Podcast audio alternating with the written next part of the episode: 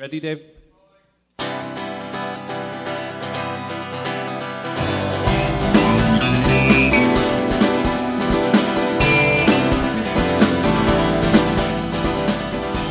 Hey, everybody. Hey, everybody, you beat me. You beat me to it. Oh, it gave me a headache. This is Go ahead. my voice gives you a headache. Yeah, your, your doctor has Get told ready. you to stop uh, listening to my voice, right?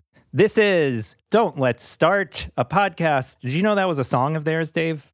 I, I wonder if anyone caught that. Don't Let's Start a podcast about They Might Be Giants, the band that we love to hate. Uh, to love. Yes. This is a special episode. So I, special. I say that every time. They're all special. They are because they're complicated to put, to put together. I'm seeing my friend who I usually haven't seen in a, a few weeks. I, That's what makes it special. and also because I'm doing something instead of Yes. watching the TV, Yeah. watching YouTube clips all night, watching pitch meetings. um, little shout out Good show. to a funny thing. Okay, what is this episode? This is What is this episode? uh, it's going to be titled something along the lines of TMBG in the in the touring years from 1990 to 92. A little That's a terrible title. little some it's i'm gonna use That's a long title. i'm gonna keep all the stumbling in and and breaths i know that sounds like a tiny sliver of tmbg's long career but it's actually an extremely important era for them Yes. because they might be giants get a band, Band. and this was funny to me because most bands are a band. this isn't normally something you celebrate or discuss or analyze or complain about, as some Right. fans might have done. But for TMBG, this is a big damn deal. This is a big, yeah, this is the biggest deal ever, really.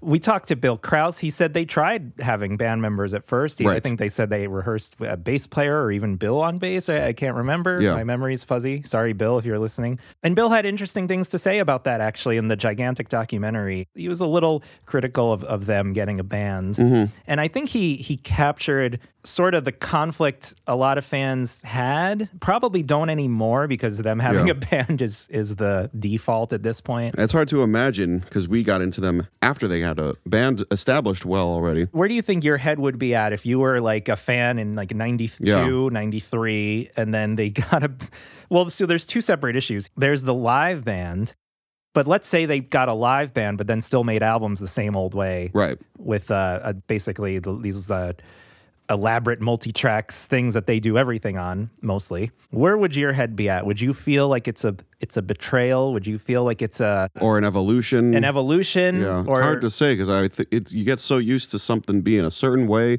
that special formula. You know, I've been a fan of bands that have changed uh, formats and not liked it. So, I, oh like what? Well, you know, when like Metallica had Load and Reload come out, what happened between load and reload? I must know. I think the fans are our listeners are demanding to know what happened between load and Yeah, reload. well, people, well, even as far back as the Black Album, people just thought that their sound was totally different, and this is basically what we're talking about: is like straying away from. is it that they the got more poppy they got more mainstream sounding People thought the Black Album was a little more mainstream. You know, the songs weren't nine, ten minute, ten minute. The songs weren't seven or eight minute. Uh, it's like a polish minute or something weren't uh, these Yeah. long epics. Uh, they thought they weren't as fast, they weren't as heavy. Shorter songs, more production value. You know, they finally had a little Yeah. scratch in the bank. little M- uh, you know because well like the songs i know from them are on mtv and they're enter sandman and is that like a bad one for fans because it was like a catchy Well, it's weird. It's like kind of a interesting issue when your band that you've known a long time gets popular. Not my band. When a band gets popular, yeah and your band started it's- popular yes. you never got popular totally downward spiral. But yeah well, it's like what we were talking about with Istanbul and Particle Man and all that. It's like, oh well, we have people who aren't the real fans. They like the the stuff that uh, you see on friggin' Tiny Toons or whatever. i didn't say that did, did i say that no i didn't i was very careful in those episodes well So it's yeah a tricky issue. as somebody who um every day stalks tmbg twitter to see what people I didn't want to bring up Metallica this soon. I'm trying not to talk about them as much. Yeah, uh, Istanbul and Particle Man remain there these huge things that everyone, at least in in Twitter, uh, constantly reference. Right. And like the other day, I saw a tweet. I think I told you this, but I, uh, I saw a tweet that was just like, "My two favorite They Might Be Giant songs are Istanbul and Why Does the Sun Shine?" And I was like, the ones they didn't write. Like that's just so Right. strange. I, I don't understand that personally. But that's fine. So yeah, there there was a vague feeling of the idea that getting a band would be selling out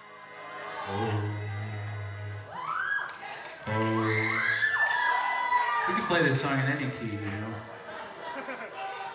Because we're a live band with real instruments. We've capitulated to popular demand. We don't use tape anymore. We've sold out. Thank you. Yeah, we sell out every night. Yeah, but you like, does that sound like an audience that's mad that they are No. are- no, like it's crazy. No. It's crazy to think that. It's crazy. no. I think as Bill Krauss implies in Gigantic, he kind of implies he. I think he just says like something was lost. A homemade feel. yeah, kinda so like thing. what I guess what I kind of wanted to to broadly do is like a pros and cons Yeah. right? And I think there's more pros Yeah. than cons. This is an interesting clip actually from an interview in 1990 where they say they will not get a band, not in the cards. Wow. And uh, let, let's listen to Those that. fucking liars. Do you anticipate at all working with other musicians in a live situation? Uh, no, partially because it just we're very used to this, and um, I think actually as time has gone on, we started we've actually started working more in a duo, like doing this kind of what we just did is something that we actually do in the show more often. Mhm. It started out, I think we really kind of wanted to, you know, have the look and feel of a genuine rock band, and I think more and more we realized that actually one thing that's really positive about what we're doing is that it's actually small format. So. Well, and, and it's also one of the things that, that makes you guys unique. Um, that you don't have that look and feel of Right. of a rock band. Well, well, yeah, we were we were misguided when we wanted to do that anyway. So it's true. It Yeah. makes them more unique. Someone in the audience has just announced that we're using tape in the show as the background. I can't believe that they've given away our secret. We're just going to have to crumple up in shame now. There's almost like a self-deprecating feel to the tape machine days because they're two guys with a tape. It's almost cute. sure. You know what I mean? And they're rocking out, and Flansburgh's It's understated. yeah, yeah. Flansburgh's rocking like crazy Yeah. uh, on his end. Linnell's got the accordion on his end, which is like, as you would say, a, hat on a hat. I would. I would. You've been saying that a lot lately. I never said I that in keep my track. life. I keep tabs of the things you say. I have a file. Whoa. So, like, you're adding an accordion, which is not a nowadays. It's not as big a deal because I think no one cares anymore. But like, you know, it's not a typical rock instrument, especially back in the 80s I think that's when fair, there's a lot of metal and hair bands and all this crap. Speaking of metal, no, go ahead. Metallica. Um, so uh, what I mean is, you know, you you listen to some of these these tape machine shows. It sort of depends how it's mixed, but sometimes they they do feel like they rock out, but a lot of times they feel a little small. Mhm. They feel a little um a little tight, a little small, Yeah. a little restrained. Despite Flansburgh's going nuts on the guitar, and I think Yeah. I think that's part of the contrast is intentional there. So you've got like a drum machine under them, and then Flansburgh's especially in the early days, like really wild mm-hmm. guitar playing that was like particularly like sloppy in a good way, like really nuts. And I think that contrast was important to what they were.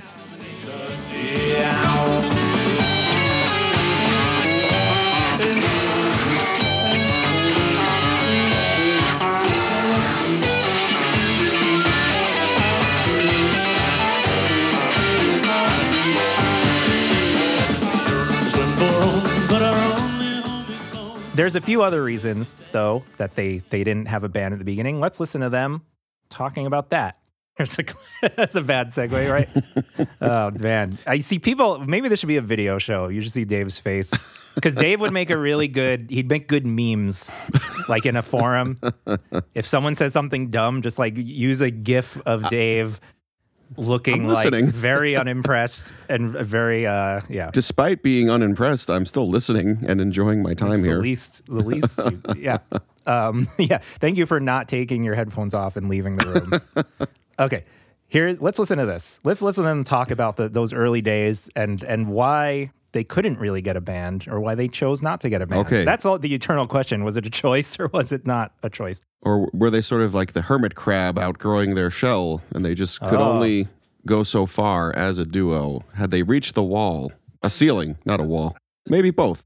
Uh, well, we had been on the road for like a, a long time. In, in 1990, we toured the world and did like hundreds, literally hundreds of shows in like one year, and it was like this. We had done this duo show so much that it felt like we needed to kind of change it up, and uh, the easiest way to change it up was just by bringing in other people. We were also playing in theaters. When we started, we were playing in clubs and, and working with a drum machine. And then all of a sudden, when you're playing in theaters and, and the people in the back row literally can barely see you, there seemed like actually something about that presentation that suddenly seemed like maybe less authentic or less less complete. We, it wasn't an, it wasn't an intimate show anymore. So basically, the our situation changed in a very real way, and I, and we kind of were responding to that. I listen to tons of shows right around the transition point, and they're very interesting to me because while they're super fun, you feel you can see the crab, you can hear the crab Yeah. trying to escape the shell, and I'll, I'll play some examples of that. But, but like let's let's listen to this, and then we'll, we'll talk about that. Okay, let's listen to this. We'll talk this about that. that. This is what you're you're listening This and to. that. This and that with Dave and Jordan. Okay. I think if we'd started out with a band, we would have been much more intimidated hmm. by the whole process. And Yeah, in a way, it, w- it was kind of a relief for us when we started to not have to th- think about how to convince anybody else to go along with what we were doing. I mean, it would have probably been a lot easier to dilute the, you know, the sort of impulses that we follow on a pretty regular basis if we had to justify them and say like, yeah, we're doing this gig and this is a terrible gig and we're not making any money and we're on a really slow path to success, but we're going to do it this way. You know, it wouldn't have been a very compelling argument. So I think we both have a lot to say about Oh that. boy, Um, feel that one. Dave's still got a band. Yeah. It's it's a little fractured because of COVID, but you've still Yeah. they're still they're hanging in there and they're excited about your your new songs and stuff. New as, you've, as album you've and- told me, they're very um they're actually very non-passive uh, participants in your your music. They're very interested and Yeah, for sure. And you know, one of the things we do talk about sometimes related to that clip is getting another guitar player. And we always come back to the more people that are involved, the more difficult it'll be to do. yeah, we've um we've both played shows with bands that have like 12 people in I them and i asked them how the hell do you organize 12 Yeah. people doing i mean i think we might talk to kurt hoffman about that too Right. Yeah, yeah. as you know They I- break up. I'm like an extremely, uh, I was at least an extremely prolific songwriter with a lot of energy to have a band, but I it was very hard for me to Yeah. keep it going and to find people. It took me years, like because it's funny because I look at my own files and I've got it's all these solo shows, and then uh, 2005 is the first band show, which is with you Yeah. and our friend Daniel on drums. And, Lucky you knew me and but those bass. the like two or three years before that band show was me actively looking for a drummer really trying and i put up flyers and I, I did as much as i could possibly think to do and it just never it didn't happen for a long time and then when you have a band it's really hard planning every single thing you want to Yeah, do Keep it together. And like they say in that clip, if this Mhm. gig's not going to be that great, is morale going to start dipping? You have to work twice as hard, say, to keep interest. And at least when you don't have traction, do new things within your band. And, you know, as people get older and uh, we have more responsibilities, it's harder to get people together. But it's really hard to keep people committed to this thing yeah for so long. And I think they were feeling a little bit of that too. Like, are we going to bring outside people in this project of ours? Especially, they were saying something like theirs that's a little outside of the box. Yeah. It's going to be hard to get people on board. We've had we're on our third trumpet player now, and we Wow. the first two both uh, you know went to the you know heavy fatherhood thing. It's a much more social experience. I mean, you realize you know everybody everybody is you know. I guess John and I have always been so concentrated on this project. We always just think like we're in a band, you know, Yeah. and it's very it's a very focused thing. Um, right, some people actually have lives. right, right. Well, you, you, you're not in a band. you care about other stuff too. Oh, what a loser. I can't believe you, man. Man, that's weird. Yeah then you have to run everything by someone and you have to Yeah, it's committee. a little more of like i think with they might be giants it's not quite a democracy because they really are in charge but you Yeah. still have an element of like everything we do now i have to tell someone i'm gonna we're gonna Right. do it and we have to You want everyone to be happy. yeah i mean that was really hard with the, all the times i've had bands so now my drummer emails me drums and i have to pay him which but he deserves the money but it's like it didn't used to be that like it used to be just like guys having fun and Yeah. now it's it's like a A couple guys palling around. now I'm hiring him. You know, me, Yeah. and, me and Dave pay each other in like pizza when we exactly. when we do stuff for each other. I haven't made a dime. To a certain extent, I think anybody who works with MF Giants is coming into a situation where you've got two guys who've been working together for 10 years, and you're going to be, you know, you're going to be a si- you're going to be a, si- a side man. I mean, it's not it's not the worst gig in the world. I mean, you You know, we do. You guys, we, I mean, you we do have the gimmick of uh, of of paying people, which is That's nice. certainly softens the blow. So okay, so so let's go from that to to this. this is that and this Jordan and Dave.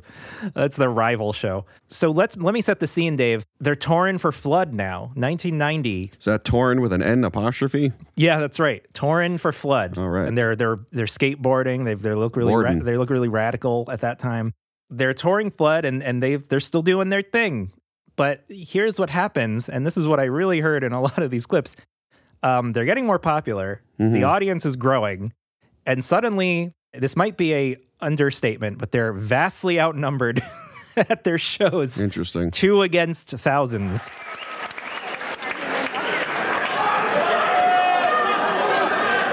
I can see. We're trying to decide whether we should be nervous because there are so many people or relaxed because so many people turned out to our show that it's a big compliment. I think the answer lies somewhere in between. The song is called Your Racist Friend. And I think this is like a key. Uh, listen to Linnell in some of these clips because he seems like I will. he seems a little terrified of the the energy of the crowd, which I think is very on brand for Linnell. Flansburgh probably loved it. Yeah. Well, I guess I guess all 2,000 people who bought our first album are here tonight, and we just want to say thanks.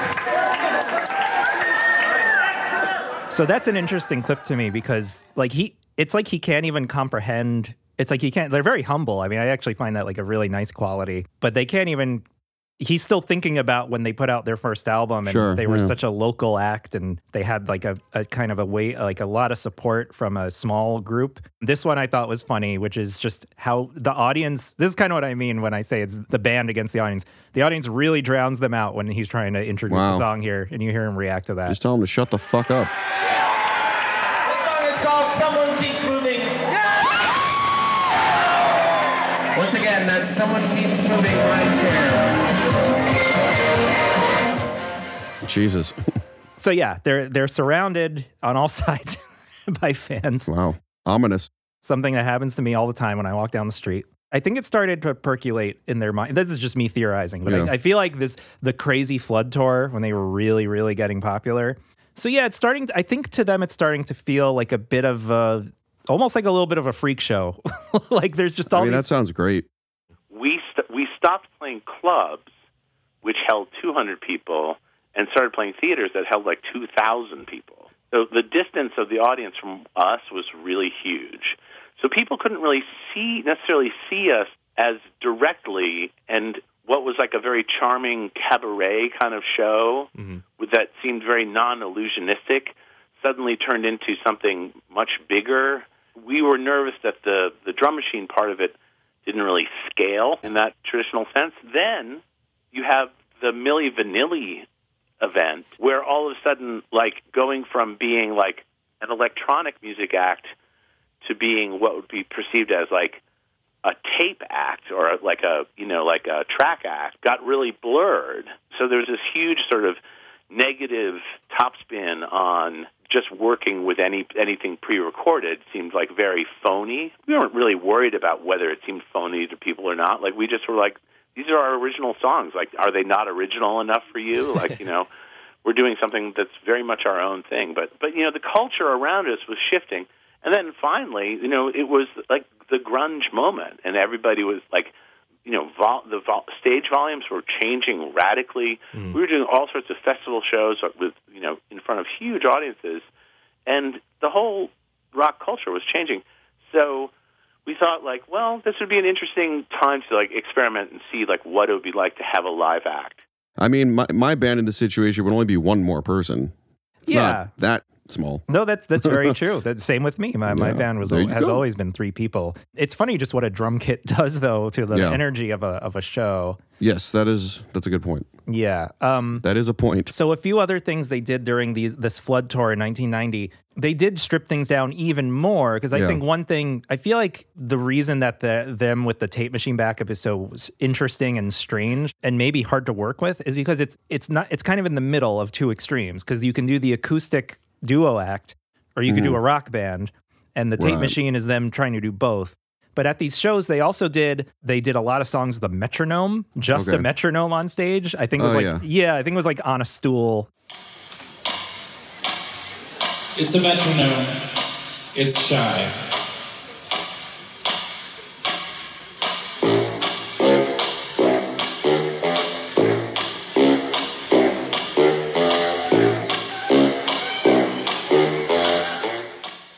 The thing that's interesting to me about how they would introduce it, and they still do this sort of thing today, actually, with like the Glockenspiel and Mhm. stuff, is that you know they're they're getting everyone really excited and revved up about the rock metronome. Right. And I think this is Funny. sort of a funny, funny stuff. Yeah. Funny if true. We'll sign you to an exclusive contract. I think this actually says a lot about all the things we're talking about, which is like, I hope so. are they a, are they a parody of a rock band? Are they an ironic sort of rock band kind of thing? Do you want to hear my rock metronome? Yeah! Do you love the rock metronome? I don't want it.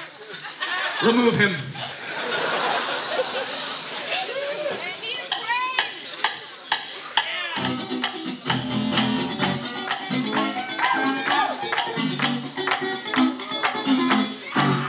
Where eyes don't go, feel the scarecrow waves his broomstick arm and does a party as each unconscious thing. They would do Where Your Eyes Don't Go with the rock metronome, which is actually like a really nice way to do that song. and it helps keep you in time. That's right. Be back in their hands.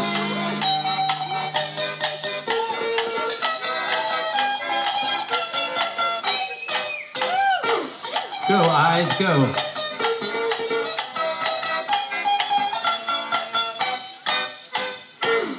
Where eyes don't go. So it's like they're they're stripping down even mm-hmm. their tape machine back up Yeah. to like the bare. I mean, it's it's it's definitely like kind of fits in with their artsy thing of they're stripping it to its bare point, which is we're keeping time. there's layers of irony with them yelling about the rock metronome, Uh-huh. and there's layers of irony and things like this. Like here's a, here's after they do Hotel Detective, which Okay. actually for a tape machine was always a pretty raucous song they Sure. did. But like, and Linnell does this kind of thing a lot in their shows, which I find interesting.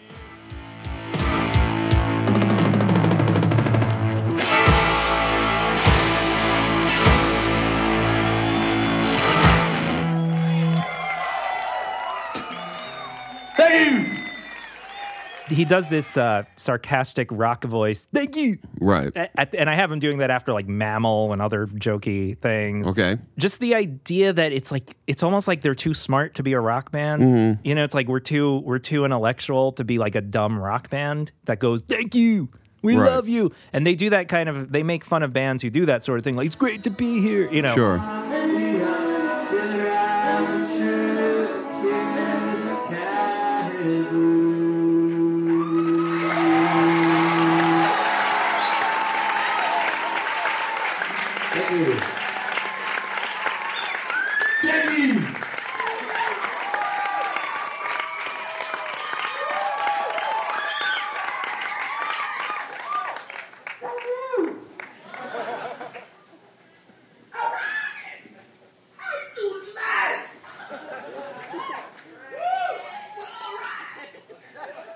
Funny to just think that it's like that's something to be made fun of in the first place because it's like you're just like revving up a crowd. Yeah. The thing about getting a band now they kind of unironically do rev up a crowd and Yeah. and and they, I see. you get where I'm okay. That was a long walk, but I get it. Yeah, you're losing the the artsiness. It's a deep betrayal. yeah, that's what that's, That's what really you're saying. That's really what. Well, that's I think what we're both saying. Fans should rise up. Yeah. Where do you go when you get so big that you need to be that rock thing that you're almost making fun of? yeah, you either die a hero or live long enough to. Yeah, it's kind of like like like an indie filmmaker who like makes a movie Yeah. that's kind of ironic and low budget, but then they then they Everybody make a loves it. then they make a Marvel movie. Yeah. and is is that selling out? I don't I don't think so. I think I think there's probably rare examples of people. You only out. sell out if you do something specifically for a lot of money or for a bigger audience that you wouldn't have done that you anyway. wouldn't have done. That's the key. That you Yeah. wouldn't have. That goes against your principles or your artistic vision. Mhm. If you get more money just because people like what you do, that's kind of not really up to you. Exactly. That's for the market to decide. Guess what the market said about this guy? You? They said, "No, thank you, sir." Do you have the number for the market? I'm curious what they say about me. The other thing I think that was pushing them away from the tape machine thing, uh, not to not to like beat the dead horse because we talked about this in our live 80s show, but is the tape machine fuck ups. Sure, Let's just yeah. let's only listen to like two from these these. I'm sorry, guys. You do sense the frustration, and you Yeah. with a real band. It's not that a real band doesn't fuck up. But I feel like there's something like particularly awkward when it's a tape machine that messes up, and then you Yeah. it's like, you- when the projector goes out. It's like, hold on, folks. yeah. This song is called She Wants to See You Again, slowly twisting in the wind.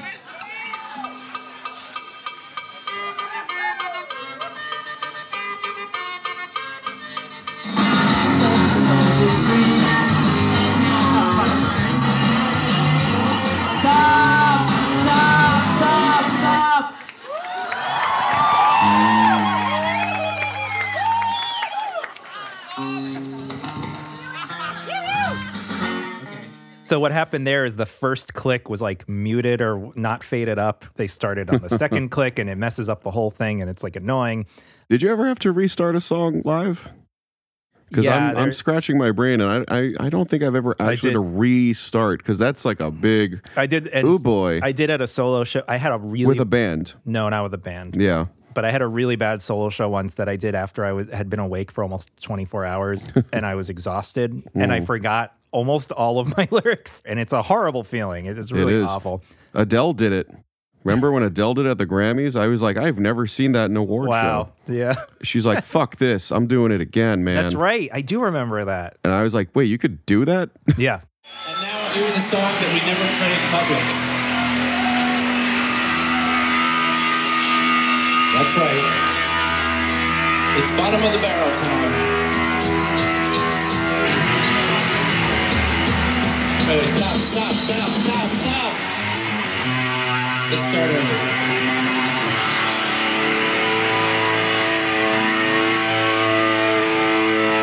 Mr. Adam behind the other wheels of steel, ladies and gentlemen.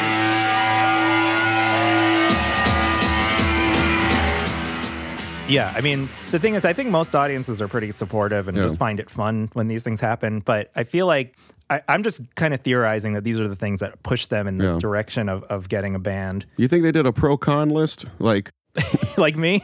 yeah, they, con. They sat down with The machine breaks down. Yeah. Con, we'll have to talk to other people. I, yeah, that's true. I guess I guess part of my point here is showing that it's actually a very natural Yeah. uh, evolution rather than a thing they probably like figured out and labored over. They probably just got bored after a while, too. It's like, for such an innovative band, Mhm. How could they do the same thing over and over again for 10 years, even if it is crucial to their act? So now we're moving to Apollo 18. So they spent 91, a lot of 91 recording and writing Apollo 18. And then they start the Apollo 18 tour, which was called Don't Tread on the Cut Up Snake World Tour. Very strange. What is the name of the tour this time? You guys always have some sort of. Uh, this tour is called the uh, Don't Tread on the Cut Up Snake World Tour 1992. The record company made us add the World Tour part. I would think putting that on the back of the jacket would be tricky. That's. Uh, there's plenty of room. With a name like They Might Be Giants, you know, there's always room. I get it. Uh, do you get it? Explain I, to me. I thought. I did.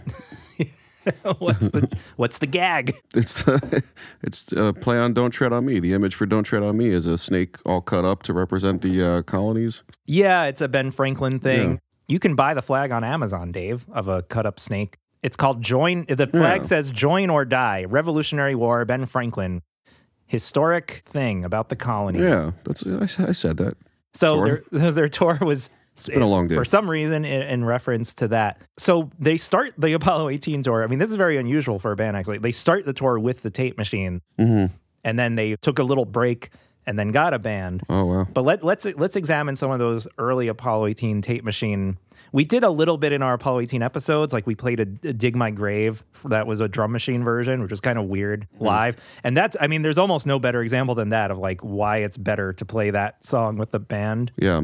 But- I was gonna say they were probably getting more ambitious musically too, and there was like a limitation to the tape machine that a real drummer doesn't compare to. Now, Jorenz mentioned that uh, you you made the sound bigger when Right. you decided to add a band. That's true. What went into that decision? Well, I, you know, it was it was completely experimental. I mean, we actually we toured for a solid year, and we were about to go and tour for another solid year. And I think we are just trying to figure out a way to change it up. I don't think you know. I mean, a lot of things have changed since that time. I mean, at, at that time, drum machines were a very contemporary sound. I think in a lot of ways we're very much a pop band, and we and we kind of do a lot of things in a similar way as everybody else. You know, it's not like But we're does it change what you write and how you write it, Not- knowing that your nah. arrangements can now have all these different? Uh, Not really, because there's there was a tremendous amount of. I mean, as a duo, we were always accompanied by a tape that we had created. so what we did with the tape, sometimes it was you know it was like the electronic Ringo and the electronic you know Paul backing us up, but uh, a lot of times we would have sounds, you know, vocal sounds or, or strange percussion sounds that we had created that were very specific. And in some ways, that's hard to, harder to reproduce on stage now. And we have to really, you know, figure out uh, how to recreate those songs in a compelling way without that kind of setup. It's just a, it's a, just a slightly different. It's just different. It's, it, almost, it sounded like Durant's was implying that we, we, we might be immensely popular now if only we'd stuck with the with the two guys and the computer format. And and it's hard for me to. You thinking what I'm thinking, John? that that's true. Although we'd be making more These money. guys are holding us back. we'd be making a little more money now if we didn't have to pay anybody else. But Yeah. that's about the extent of it.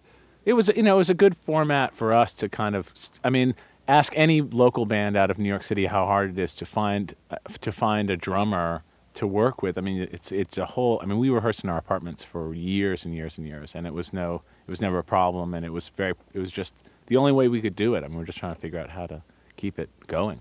I mean, it's the same reason I don't use a tape machine for, you know, I need a real drummer to play.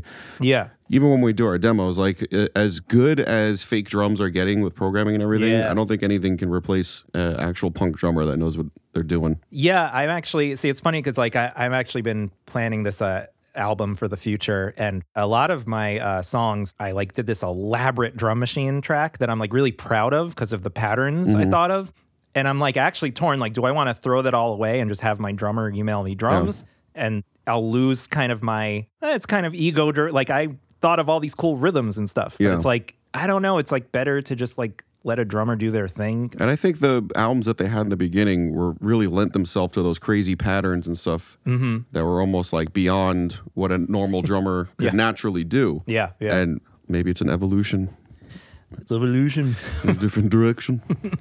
This is a clip from Get Back. so yeah, so let, let's talk about some of like those early Apollo 18 tape shows. These to me, when I listened to them, were really the the feeling of like we've done this. Yeah. You know, we've got to do something else. And what what Flansburgh talked about in, in an interview clip that I heard is like because they were touring Apollo 18, they were so busy, they didn't have time to think of new live things to do, like thing ways to shake things up. Right. So they they really felt like they were just kind of repeating themselves, you know. That's that's a shame. That is sad.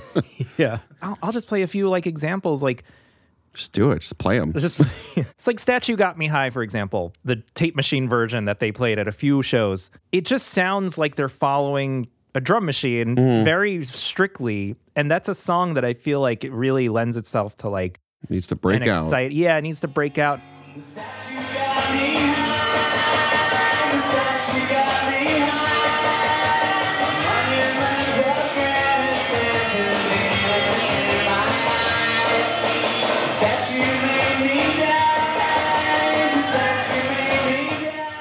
And I think there's a great example of like the difference is like this version of Birdhouse in Your Soul to me sounds so small compared Mm. to like the live versions that we're we're used to.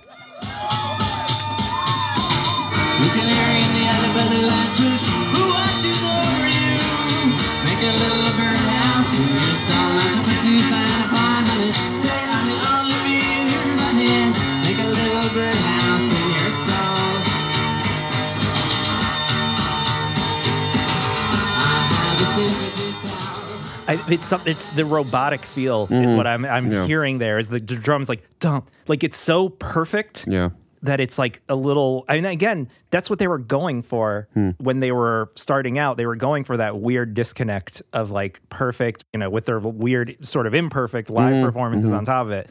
But like when I hear that and compare it to like a, a version from only a few months later, Yeah.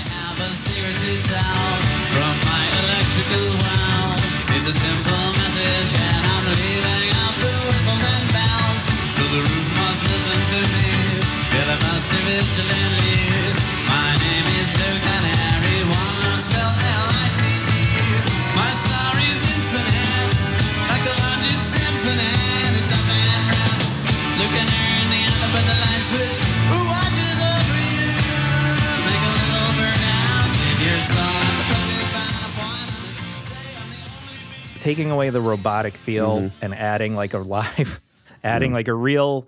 You're not playing to a click track. I mean, that's. I mean, thing is, like, I recorded an album, and I and only one song we actually recorded to a click track Yeah. because we were kind of struggling with the tempo a bit. But like in general, I'm actually really proud that I'm like, hey, check out my album. Like, no click track. It's there's no tempo to. There's no grid. I did the opposite, but I'm not going to counter. No, but that. it's fine if you want to do to a, play to a grid. Well, it's funny how uptight I am considering it's a punk band. That's true. Well, yeah, that's sort of the that's your like we talked about their, their they might be giants contrast. Yeah. That's kind of the Dave contrast uh, that I always think is, just- is interesting.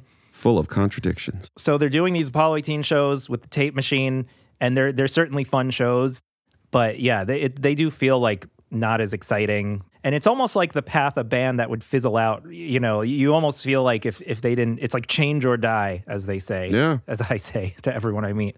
And so they changed, and let's talk about that. They decided to get a band. They auditioned people.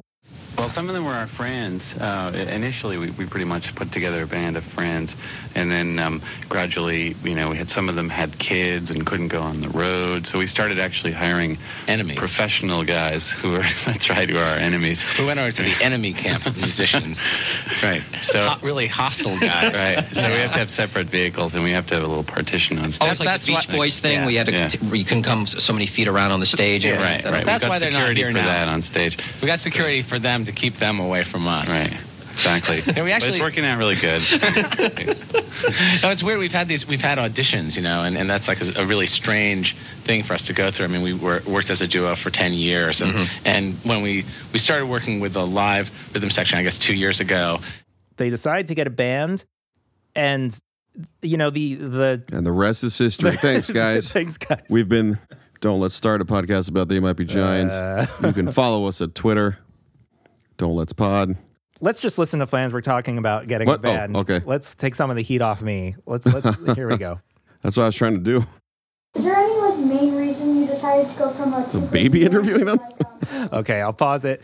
This is a this is a Q and A from this this is Excuse me. Uh, this is a I'm a big fan. this is a Q&A from a screening of Gigantic. And because Gigantic kind of dramatized this moment in there of people like, fa- they said fans boycotted and stuff. So I have a lot of things of Flansburgh kind of dispelling that idea Uh-huh. and being like, no, it was, the shows were better. But let's just listen to that. And let's, let's listen to this adorable little girl. I think it's a girl.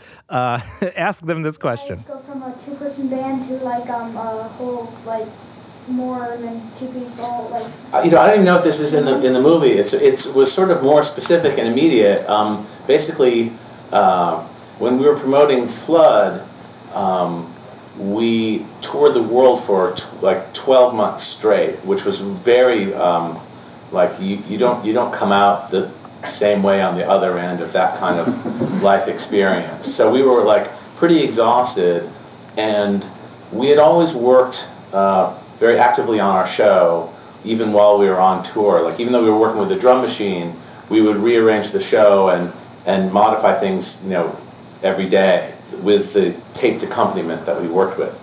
Um, but after a year of being on the road and literally doing six shows a week for, you know, we, I think we did, you know, almost 200 shows that year, like 175 shows or something, crazy number of shows. We were very sort of exhausted from that, even though we were very well rehearsed by the end of it.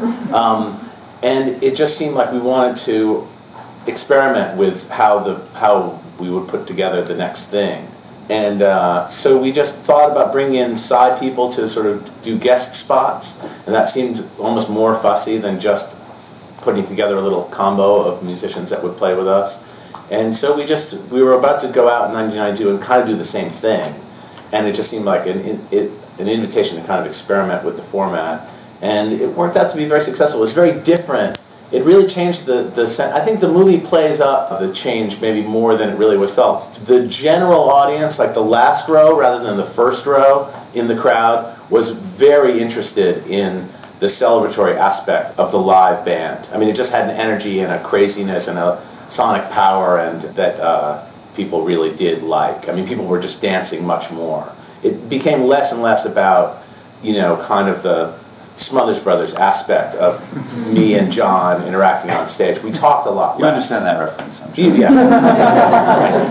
but um, yeah, it was le- it was it was sort of less chat. I mean, I think the thing that you know it kind of got lost was that it, it's hard to be really chatty in a casual way when there's like eight guys on stage waiting to play the next song. I mean, it definitely you know steps on our. I mean, there are literally people just waiting to play, and you kind of have to respect that a little bit. So. I could just play that, and this that sums up the whole episode, really. Why am I here? that baby asked a good question. yeah, she's gonna she's gonna go places. Maybe she's like one of the top journalists now. so yeah, so after these like shows in '92 with the tape machine, and they they took some time off and they actually auditioned people. And I I want to announce here and now Wow. we talked to that. we talked to John Feinberg. Known to fans as JD, JD. Feinberg, though he doesn't really call himself that. DF and uh, JC talked to JD. That's right. And he was their first live drummer. and that's no BS. So in all these uh, other clips you're going to hear in this episode, that's John Feinberg, Jonathan Feinberg playing the drums. Here's a very, By very the way, fantastic interview. fantastic interview. I'm giving up the ghost. We were very, very giddy with with happiness after That we, was a great interview. we stopped recording We because were it was so vibing. fun. Yeah, we were vibing. N apostrophe. Here's a very brief little tease of him talking about auditioning for They Might Be Giants, and then the next episode following is going to be his his big interview. Spectacular. A fine man. fine, a fine, fine man, Feinberg. That's what they call him. boy did I prepare hard. Yeah. Boy did I pre- Uh-huh. boy did I study. They gave me uh, a tape of 35 songs or so that, you know, this is basically our live repertoire. Uh, prepare some of these. I transcribed their stage drum parts for every single one of those songs, note for note, and Mhm. practiced and learned everything note for note. I didn't make anything my own in any way. I was just like, Yeah. I just, I'm, I'm going to make this as comfortable for them as possible. And I went into that audition, and there is no way that either of the other guys, who are both like incredible drummers, probably better than me in lots of ways, but I was. I loved their music so much and I wanted it so bad and I was so well Mhm. prepared that I think I just kind of pulled them over with that. Wow. Do you remember that audition? Like, Oh yeah, I remember it clearly. It was my first time in Williamsburg, Brooklyn.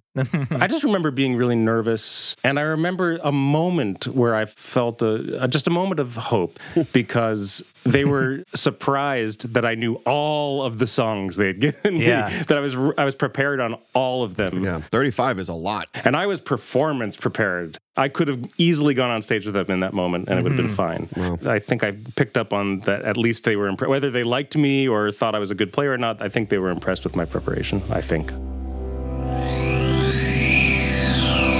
So, yes, stay tuned next episode for the full length interview with John Feinberg. He had a very interesting career. We talk a lot about him and They Might Be Giants and what it was like to play with them, but also a lot about his post TMBG stuff, which I thought was extremely interesting, which I Mhm. don't want to give away. So, something I wish I had is their first show with the band. I, there's no bootleg. You don't have that, you piece of shit. there's no bootleg, but I've got a few shows later, so it's very, very early. It's almost as good. Yeah, Dave. It's so hard to impress Dave. So their their first show with the band was June 14th, 1992. And what I've got is June 20th, 1992. Oh, okay. Is that en- good enough for you, Dave? It'll have to do, I guess. It's still the Cut Up Snake tour.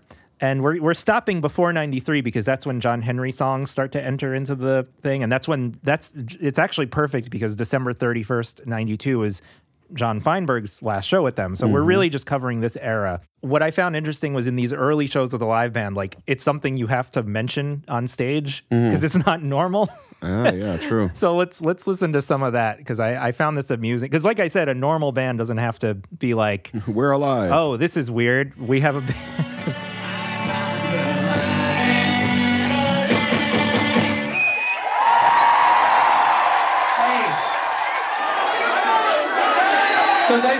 our show. Um, we're They Might Be Giants. This is the They Might Be Giants group.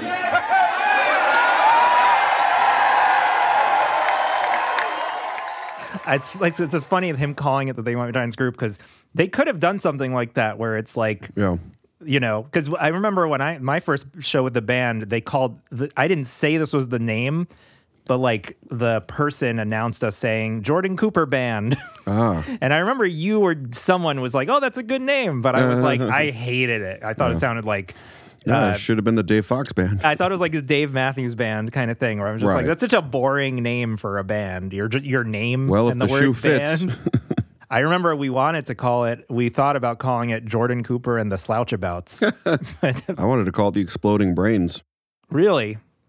Like- you don't remember that. No, I don't. I don't. We almost went with uh, Agent Cooper, which is a Oh, Twin Peaks reference and my last name, but I, Yeah. just, I just didn't want to be too referency because then it's just I don't like, think anybody was watching it back then. no, it would have been more novel back then because it, it Yeah. hadn't been revived. I'm gonna do an EP of the Exploding Brains. Nobody take that. Yeah, yeah. Copyright Dave Fox. I have a band I want to do called Cum Bucket, as Dave knows. Yeah.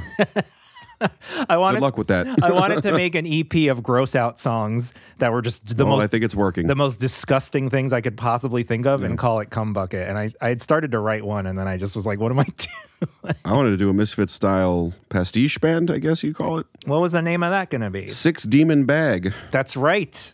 Big Trouble in Little yeah, China. Big Trouble Little China reference. But I found out there was a Six Demon Bag band. Yeah. I would still love to just be the singer of a Misfits cover band straight up anyway. Yeah, that That'd be a lot of fun. Mhm. Drink a couple beers, sing a couple songs, make a little love, Yeah. go home. Take a load off on the couch, Yeah. just ch- chill out. This is from July 4th, 92. They're explaining to the America's birthday. That's right. Uh, they're explaining to the audience what's going on. Happy birthday, Why there are- America. why there are strangers on the stage with them.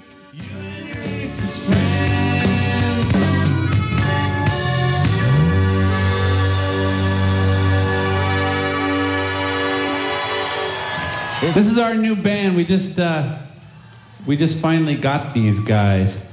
That's Mr. Tony Maimone on bass guitar. The incredible Tony Maimone. Chicagoan John J.D. Feinberg, drums. And standing at, at over a thousand feet tall, it's Kurt Cardinal Hoffman. Woodwinds and keyboards. I'm John. This is John. I love it. He realized he wasn't being exciting enough when he intro. Yeah, and this was uh, Kurt another- is tall. He is tall. That's, that's right, actually. yeah, I mean, look, we've seen them live tons of times, and Yeah, they're pretty good. and but I, I will say We've though, seen a duo show of them. That was good One too. of the most excited I've ever been was the duo shows Yeah. that I went to uh, at Irving Plaza in Yeah. the late '90s because holy shit! But but I you know that was it's exciting in a different way. You know, it's just different because I also think a, a guy a solo performer is exciting if you're a fan of theirs. Right. Um, if you're not, it fucking sucks. like a solo Frank Black. Yeah, I was gonna say solo Frank Black like is great because he's he's a little It's a looser. thing, yeah. He he changes it up. Like I went to one of those shows, and actually a solo Frank Black show I saw was way better than one I saw with him having a band. You weren't there, but I wasn't there. a particularly lackluster uh, backing band that night that he didn't have for very long. But it was like Right. very disappointing. I was like literally standing there, just like like sad. Hey, look, it, it's not to be sunshine all the time, right, kiddies? You know, like I always say, yeah, that's right. oh boy, Um, now I looked at Dave with a yeah. feels good to be on the other end, huh? yeah. A few interesting things they did at some of those early band shows. This really jumped out at me. So I played you before that statue got me high that was very robotic and stuff. Here's a weird uh, change that they did to the way Statue Got Me High starts, and then we could also just hear how much better it is with a band. But but but check this out.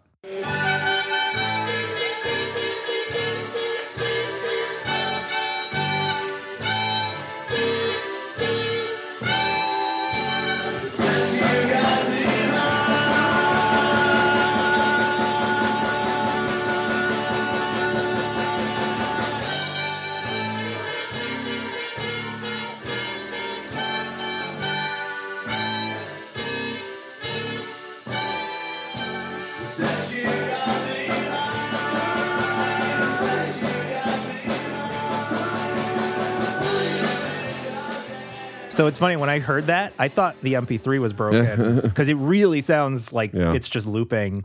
Um, they did that a few times, and you know that would be something you'd have to program Yeah. on the tape. Not worth it. exactly. No, exactly. And that's something you could just literally say to the band. It would take 10 seconds, Mhm. especially if they're really pros. I just think having a band is more fun because you can like Is it? Is that what you think? change. Well, if you're successful and have all the Oh. resources that they did. That's what's missing. Yeah. The other thing I, I want to talk about badly, Dave, I'm aching. to- Ooh. That's my new catchphrase, right? I'm aching. It works on multiple. Welcome to Don't Let's Start at Night. After dark. Yeah. What are you aching for? Tell me. I'm I'm, aching to know. I'm aching to talk about how fucking crazy the crowds got. I know we played Mhm. clips of the crowd scaring them before, but and now that That sentence alone is funny. no, I know, but now they have a band, and like I said, now it's okay. Now it's like five against uh, a thousand instead of two against. It's a little better. The Right. odds. If you're a gang warrior, True. you want a few more people on your side, and you've got the more amps. You've got a bass player, you know, smashing things up. I want to talk about how crazy the shows got to the point. Uh, so I have a term where I when I log their shows that I call crowd control. Which means Mhm. they're, they're ye- they're yelling at the audience Does that keep to- it fun for you? to stop um, misbehaving at their shows. All right. So we're gonna. This is the this is the crowd control segment, and I really think without a live band, this some of this stuff might not have happened. Okay, settle down, folks.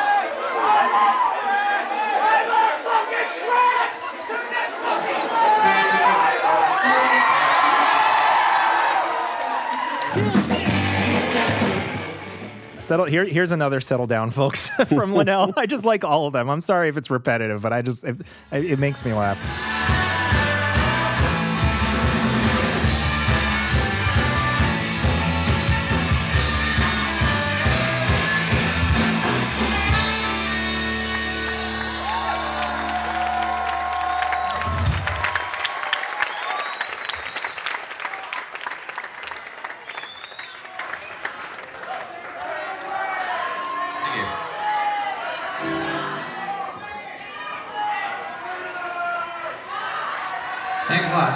Finding new cool stuff on the on the stage to get.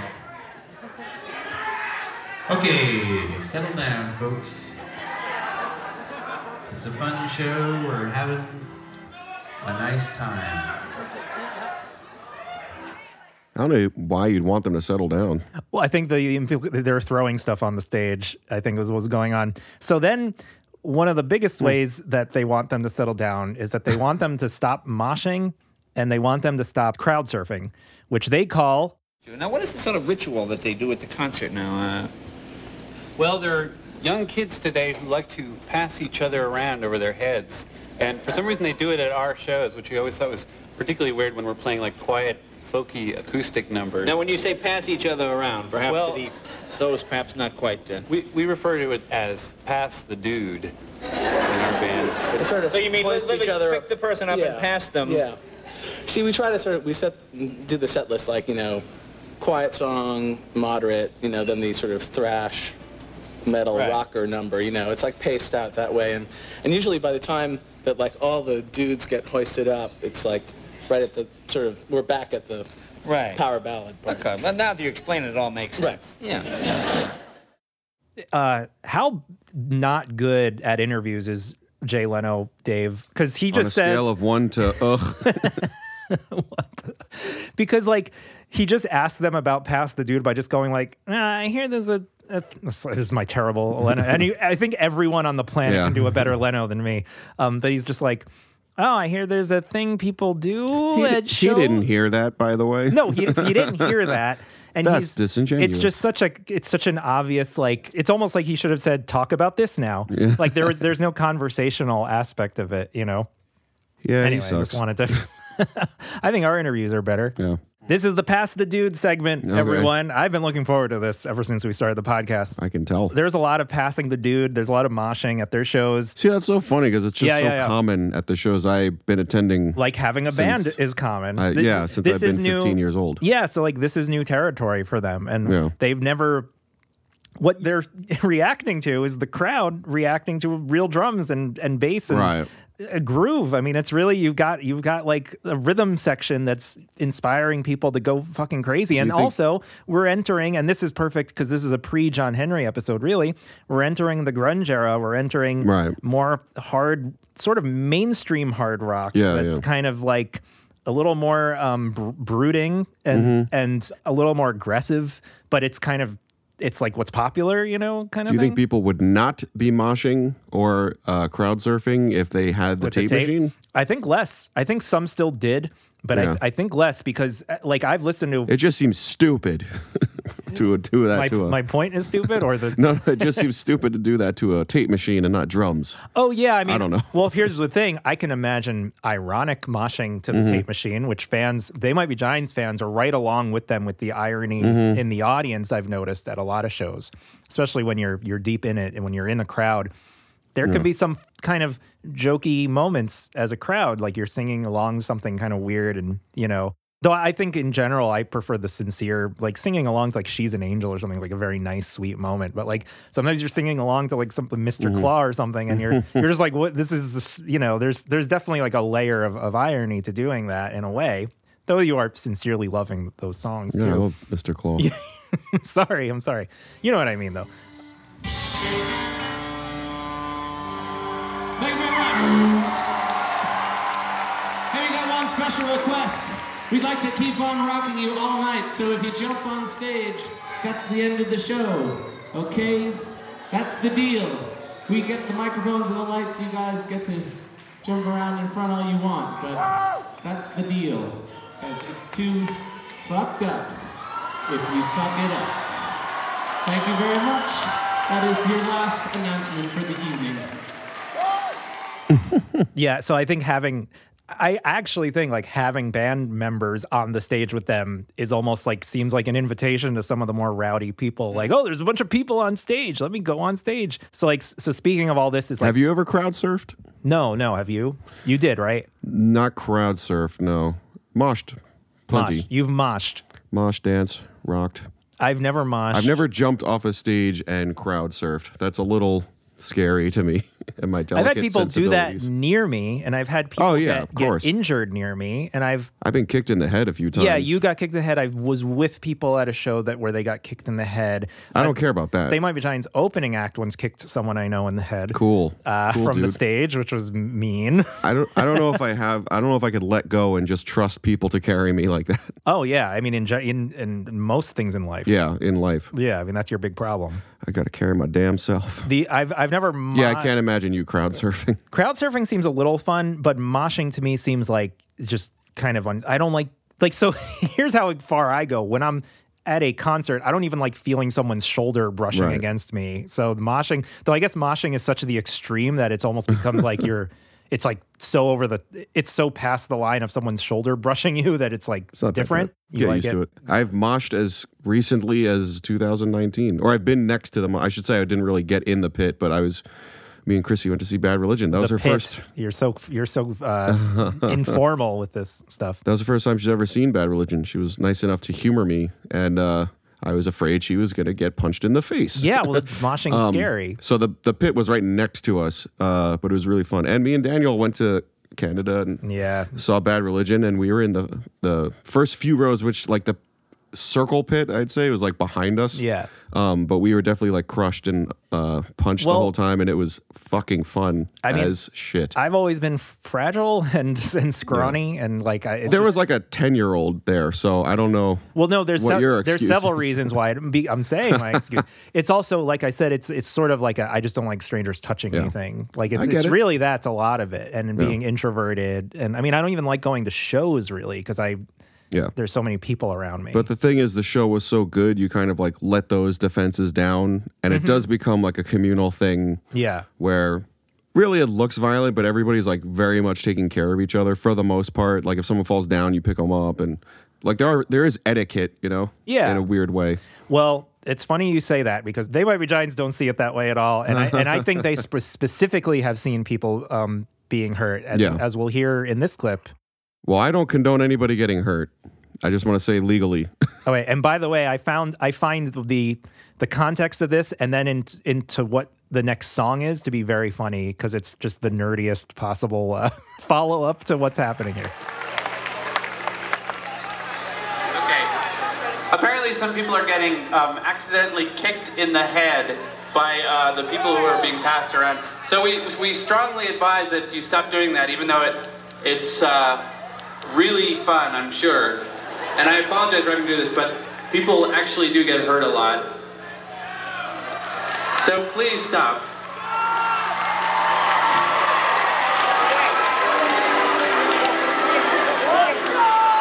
This song is called Dinner Bell. yeah, so it's dinner bell. People get Whip them into a frenzy. but it's true. I, I've been at shows where people uh, have gotten hurt. I've gotten hurt just from uh, they might be trying Just from crowds standing. shoving me Yeah. and kind of pushing me into me, and it's made me feel like I'm gonna like throw up. Mhm. One thing I want to talk about in this thread is this seems to happen a lot during twisting, the crowd Yeah. surfing and stuff. And this is also just a great example of what the live band brings to a song like Twisting, because there's certainly a lot of examples of them doing twisting with the drum machine live, but just like listen to how twisting kind of ends here and then Mm. and then what they say.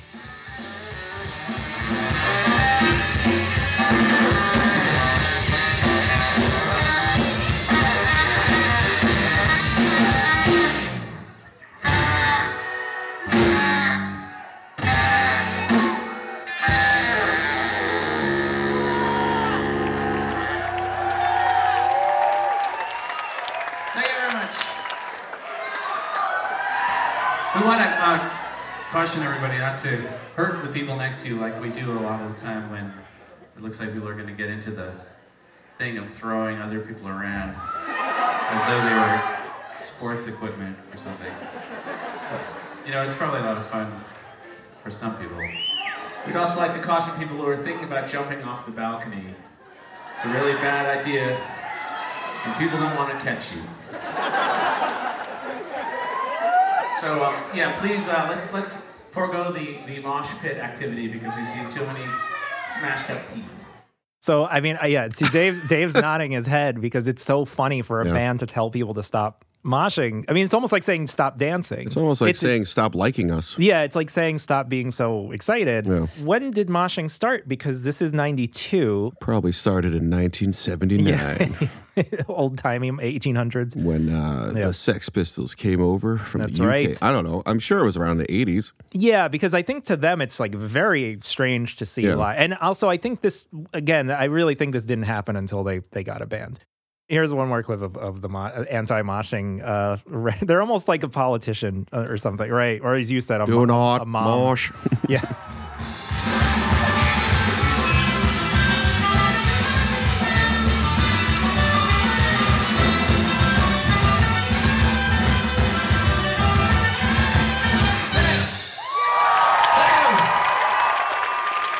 Thank you very much. Please stop the mosh pit. Can't have peace in Poughkeepsie, how can we have peace in uh, the outer boroughs of New York City? Please, ladies and gentlemen.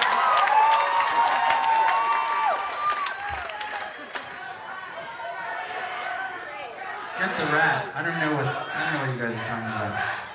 Hey, hey, stop saying get the rat. Stop saying that. How can you not mosh during, During the Famous famous, polka? Polka. That's awesome. I don't think they're as stringent with that now. Or I think probably the years that they were saying stop moshing didn't last very long. I mean, we've been to Well- pretty rough. The first show I went to with you guys, Yeah. that New Year's show, that was like getting crushed and Really? everybody kind of shoving What- around. What I stuff. find now is their audience is like Too ol- old. old, old people or little kids, and like Yeah. nothing in between. Kind of like the Simpsons characters. it's like there's Yeah. no like twenty somethings anymore at their shows. It feels like I know there is, but I'm just saying my point of view is like Your choices are break a hip Yeah. or break a kid's face. like yeah, go to jail for just killing a little child. With past the dude and moshing, I think the the thing I, I really wanted to bring up is is their their buddy and our our one of our favorite musicians, Frank Black. Yeah. he named a song Yep. after this, and and he here he has Awesome. a he has a song called "Mosh Don't Pass the Guy." Yeah. and it's based on Flansburgh, and here's him saying that. be also very close to myself. And we wouldn't want them to get kicked in the head by uh, big boots or something. So do it old school. Maybe you've not seen the old documentaries, I realize, but do it old school. They used to call it a pogo, go up and down like this. But uh, I guess I should stop talking. I'll take a break. I'm a little hoarse tonight. I'm not going to leave the stage, but let's do Mosh. In the words of uh, John Flansburgh from the Be Giants, Mosh, but please don't pass the guy.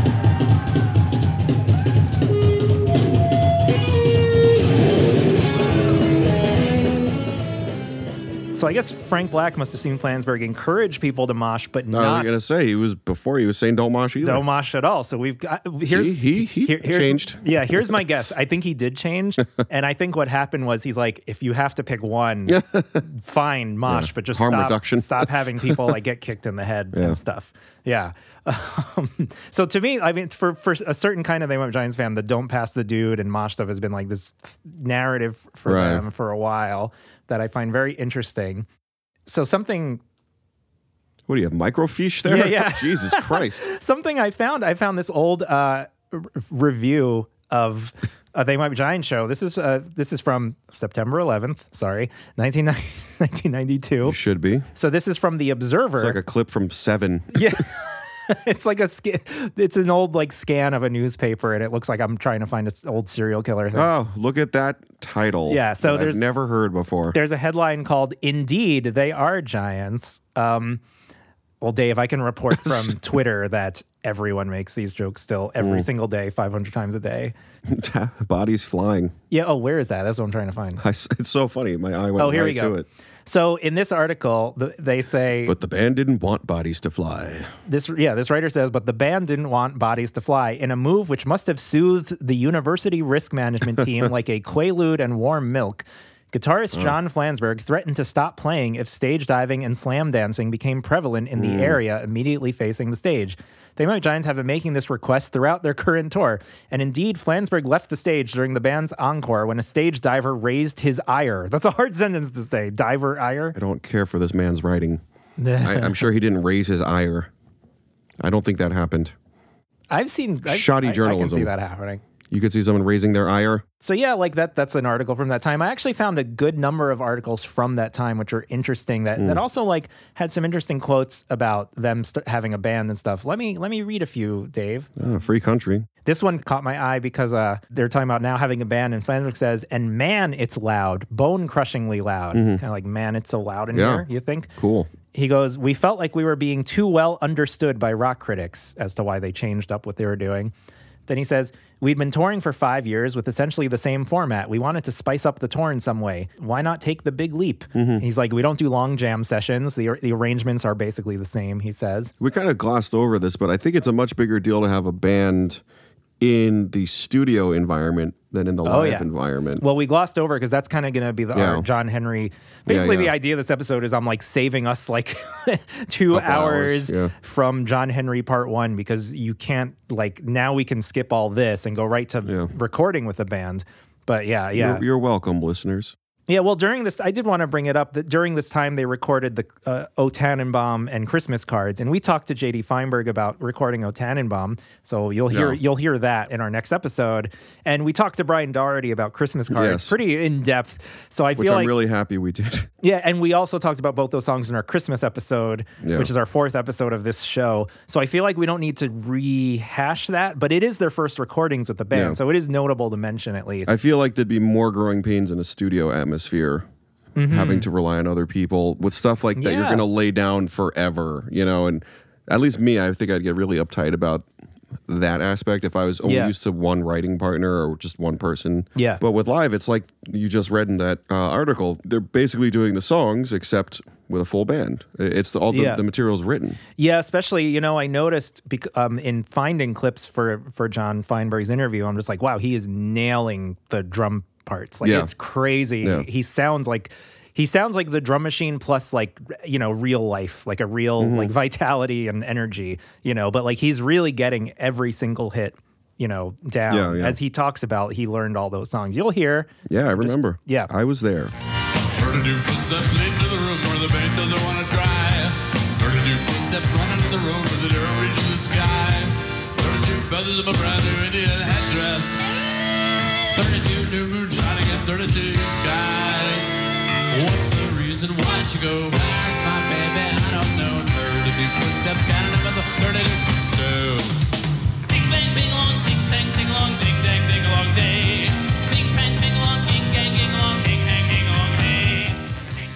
Here's another quote from one of the articles, which I just thought was an interesting little. He goes, "These are odd songs that wouldn't be expected to work, but something like "Piece of Dirt" sounds great with a band." Mhm. So it's like, "Yeah, sometimes a full band."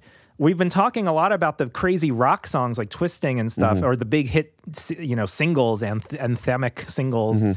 but they're great for ballads and slower songs too because they feel more they do feel more sincere which is weird because you know there's these early shows where they did like i've got a match to like the drum machine and it's not like it sounds insincere but having just it's not undelicious. yeah i mean that's the well that's why it's always fun to talk about it's always fun to talk about they might be giants. That's Always. always. Um we're always smiling everyone because of these weird contradictions. Like I'm, i know i i know i like um cancel out the thing i just said all the time. Like i'm like it's sincere but it is sincere but it, but it's just kind of what the band is. My favorite kind of art is where you can't quite put in you can't quite nail it down. You can't quite Mm. figure it out. It's not so simple to to um explain or or think Ah. every time i think i i understand something about the giants i question myself and that's kind of why Yes. that's kind of what i'm saying yeah or dave questions me Yes. You know, next time you're feeling blue, and you're feeling a little bit shitty, just think back on this next song, and you'll realize it could be worse. This song is called Piece of Dirt.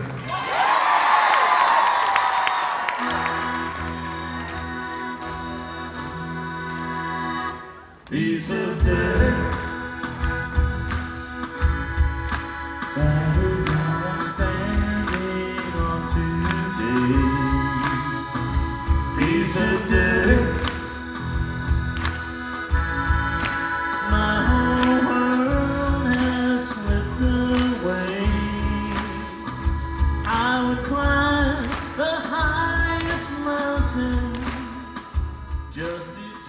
Another quote from Flansburgh I found in one of these old uh, interviews.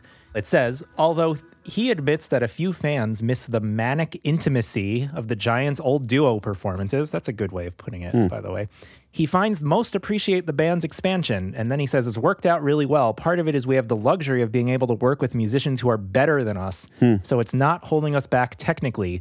I mean, we don't do technical music, but some of it's kind of sophisticated in its arrangements.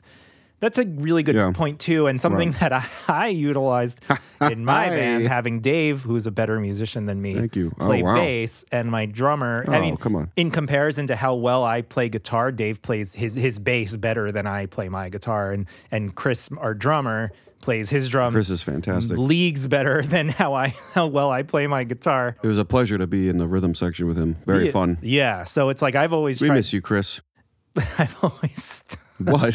He's our biggest fan. He's definitely going to hear this. Um, True. uh, It's a it's a good technique. One time, Yeah. um, a friend of mine so at the time said something like, "Oh yeah, like."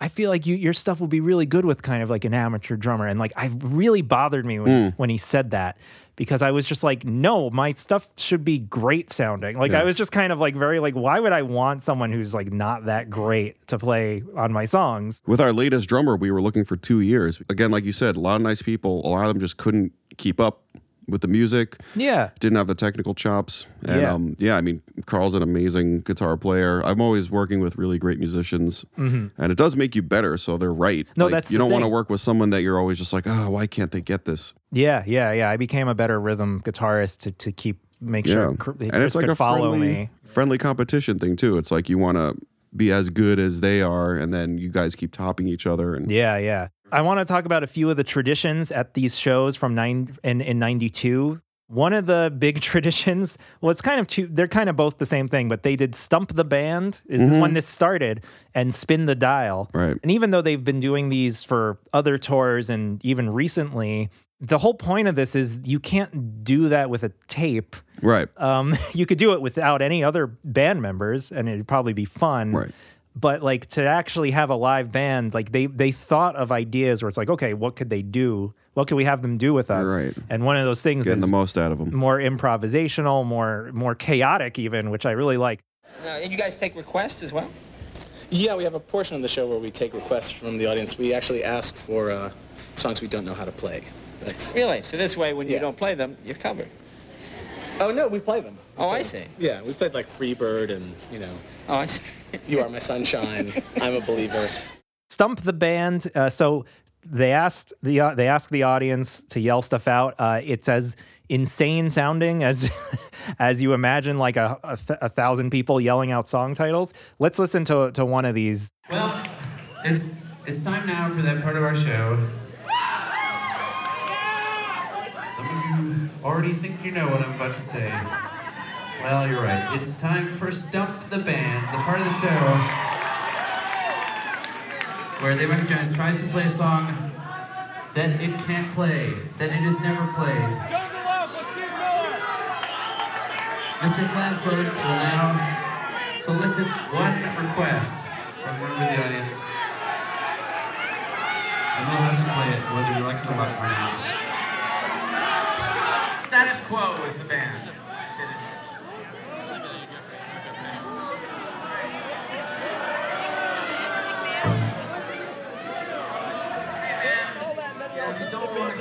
To hear the fucking song, go outside for three minutes, okay? I'm tired of hearing all you whine and moan and complain. We're sitting up here working overtime, figuring out songs we don't even fucking know how to play. Just shut the fuck up.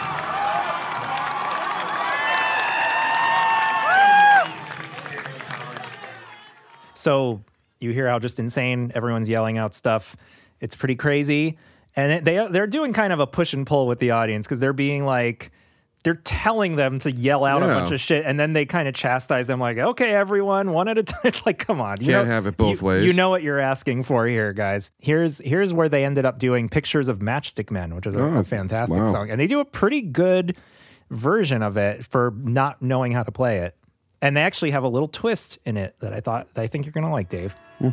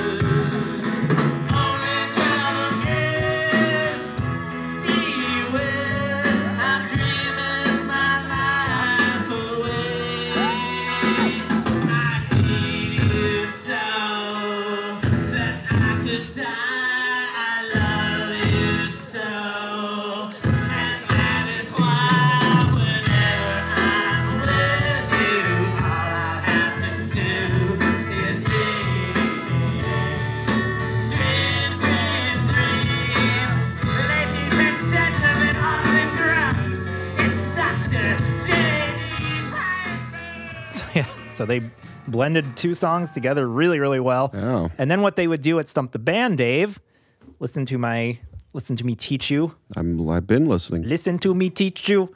Um, Look at me. they'd they'd often go into uh, see the constellation, which I wish Ah. that was still a tradition, and then the the psychedelic part of see the constellation. They'd bring the song, The they'd bring the back. cover back, and it's always really cool how they do that. So I'll play you a little of that. Bring it back.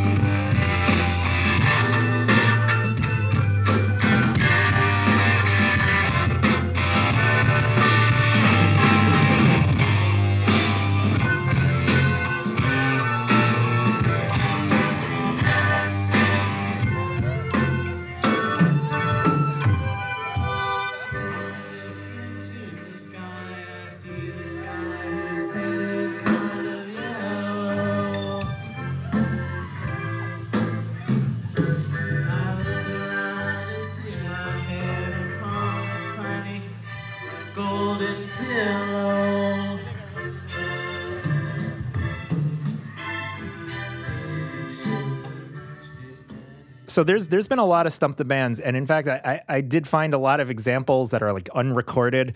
But uh, in these articles, a lot of these reviews of their early shows takes note of the stump the band thing. One of the articles I found from the L.A. Times in '92 Mhm. says stump the band segment yielded an initially halting, ultimately triumphant. You've lost that love and feeling.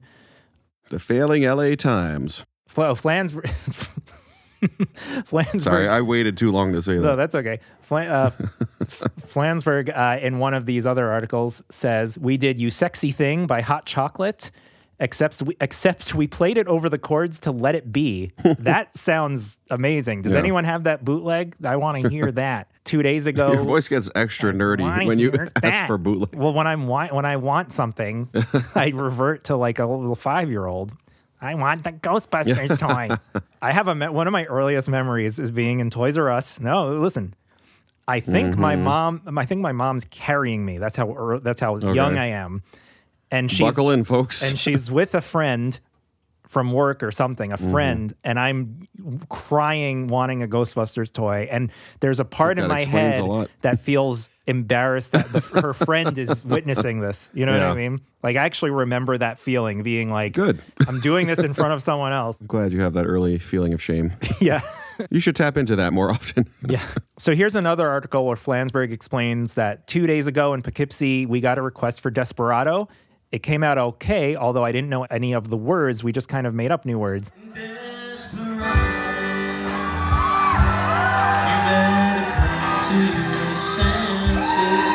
better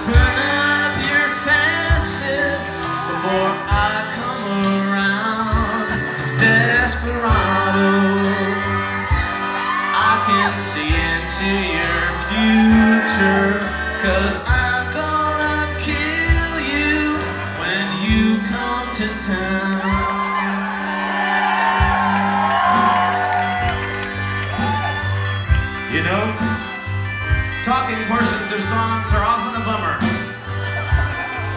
talk in the middle of an Eagles song, it's a special kind of poisonous vibe that makes people just get really angry.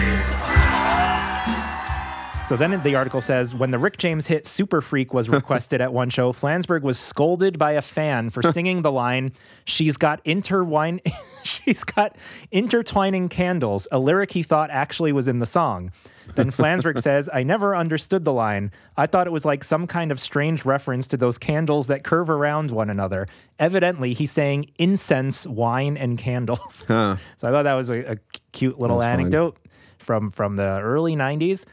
This is, I think, one of the coolest examples of Stump the Band. Uh, and I'm not even going to say what they play because it's it's a it's a surprise. But Let's hear it. check this out. Thank you. Thank you.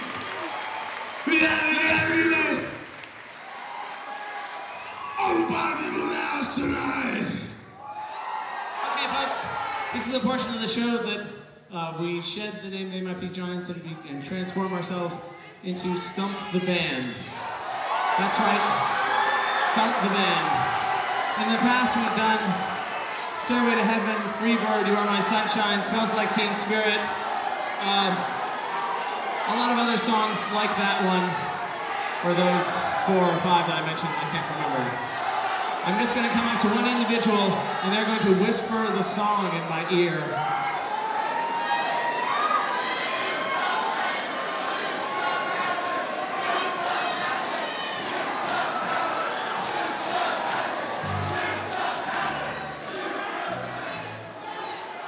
So if you'll just hear in the audience, uh, everyone, for some reason, a big crowd of people yell Dukes of Hazzard. Mhm. And I, I was, um, my fiance was in the room when I was listening to this stuff, and she just had a comment where she was just like, "It's so weird how much things change." Like she's like, "Could you imagine that that happening today?" Yeah. Everyone going like Dukes of Hazzard. What do you think people would yell out today, Dave? They would yell out uh, Rick and Morty. Yeah. No, uh, loving the Confederate flag never goes out of style. That's the Dukes of Hazzard. They had a Confederate flag on their car. Oh, It's about a bunch of Southern racists. wow. I don't know. I've never watched the show. I just thought it was a normal show. thought it was a show for the nice people. no, Mm, it's deeply disturbed. And, and but then there's a strong contingent for the 1812 Overture.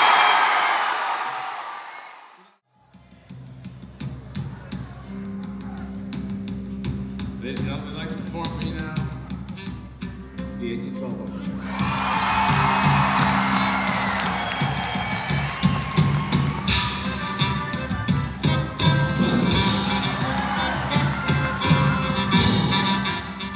Wait, so check out how great this version gets. They really like learn it as they're playing it, and then JD like picks up the beat. And you'll you'll hear. Thanks for explaining the clip. That's what I do.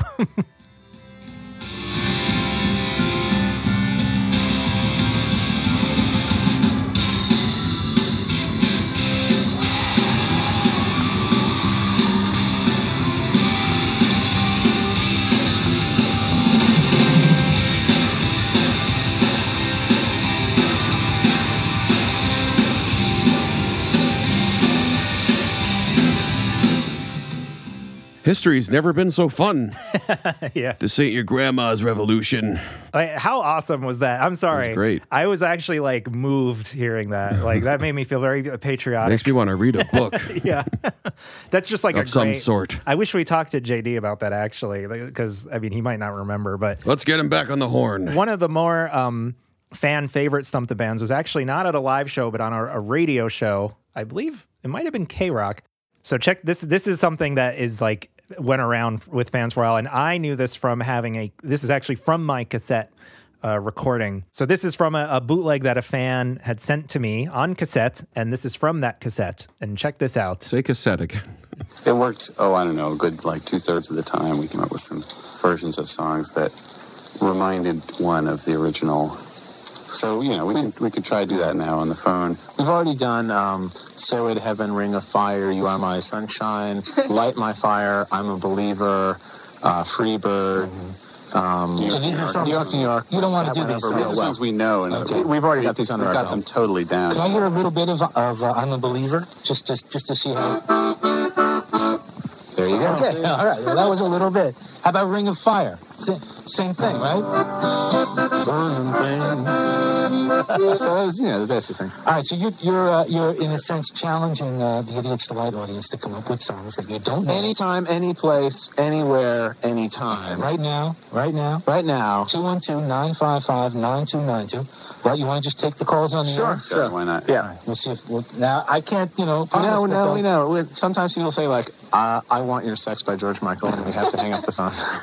All right, this is K Rock. Do you have a request for the Might Be Giants? Yeah. Okay, what is it? I want to hear them do Smells Like Teen Spirit. Smells like Teen Spirit. Okay. Ooh, okay. You, you want to stay on the phone and, and listen, or you want to hang up? You want to do the harmony part? No, I'll, I'll, I'll go listen. now. Okay, okay, okay. Bye. So do we start from the quiet part, or do we go right into this? I think the quiet part. quiet part, yeah. Okay. Because that way we can try and remember how the, The other loud part goes. Okay, John's putting the guitar down, which means I am now shouldered with the responsibility playing the chords on the accordion. Uh, okay. I remember that part. Uh,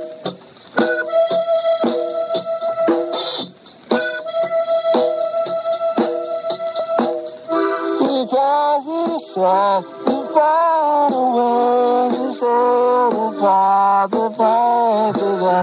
Because it's not, it's not, it's not, because it's not, it's not, it's not, it's not, it's not, it's not, yeah.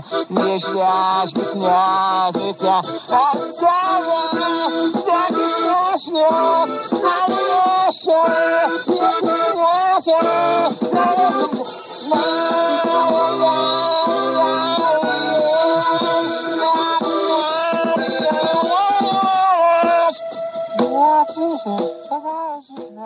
it's funny. It's like the same bit that Weird Al did when he made fun of that song. Right. How you can't understand the words. They are the same band. Wow. Sorry, guys. Um, yeah, later on in that appearance, they they. St- what's funny to me about this appearance, they start.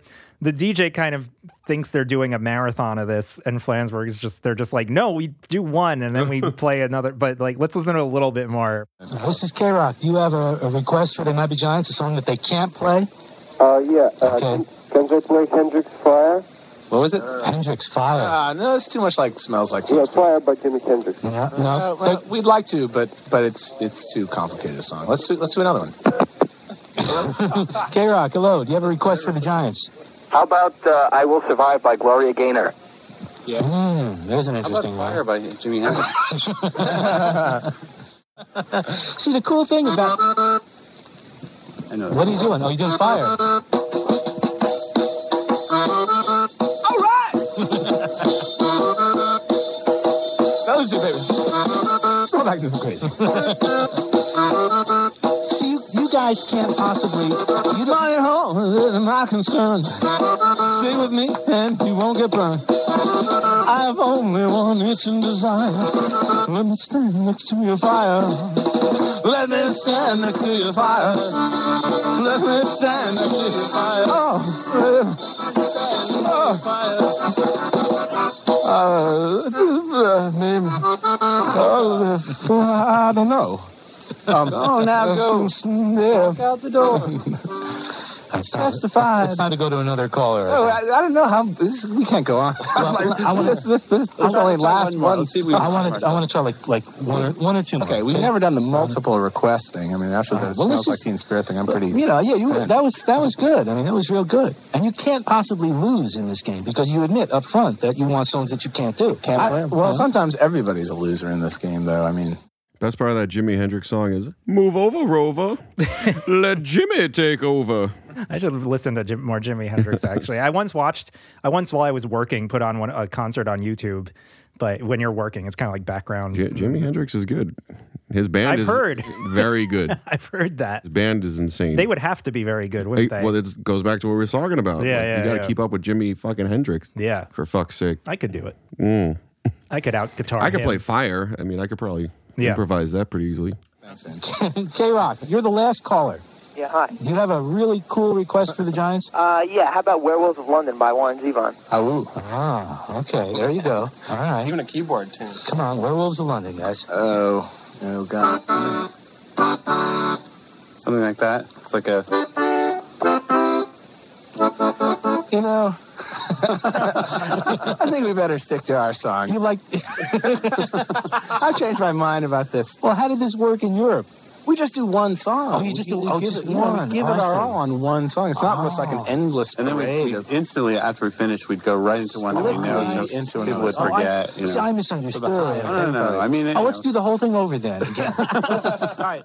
The other thing that they they started doing on, on this tour is spin the dial. Here we're going to uh, spin the dial. Let's tune into a song on the radio. Hopefully, we'll uh, be able to figure out which song on the radio we want to play the most, and then voice our obsession upon you.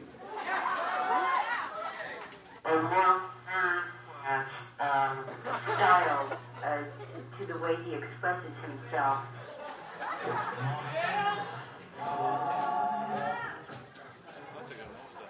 Psycho.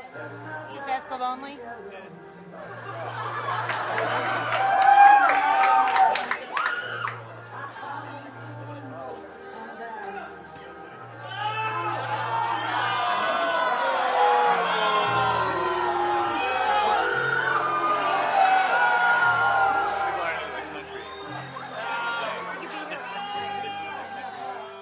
So in spin the dial, they would take out a, and they still do this. Um, they would take out a radio, try to find a song to cover. So it's a bit different than Stump Yeah. the Band, but it's the basic concept is the same, which is they're playing a, a spontaneous song.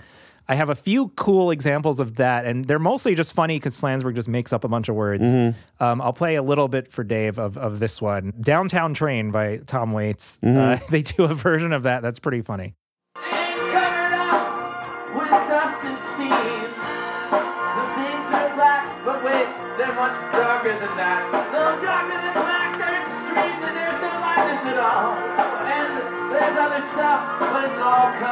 Dust. And cobwebs and spider webs from hell.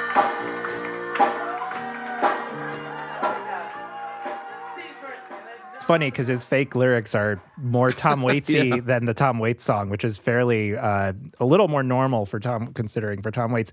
This is one th- that I thought was funny. I don't even know which song this is, but he just starts making up like a ballad about a spaceship, and uh, I liked it.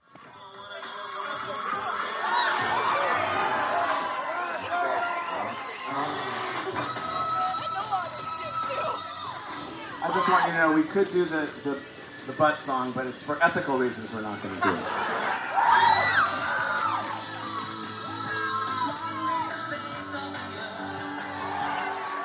We want you to know that it's because that song's not very good that we're not going to do it. Ordinarily in Arkansas.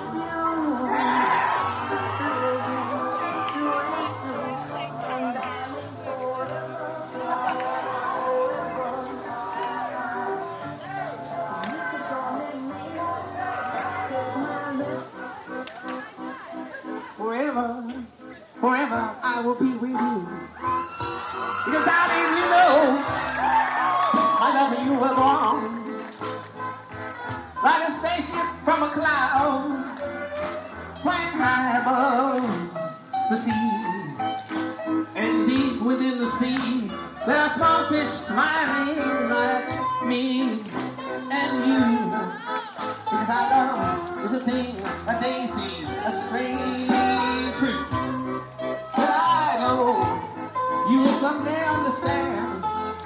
today, because no one can understand a daisy. No one can talk to a daisy, because daisies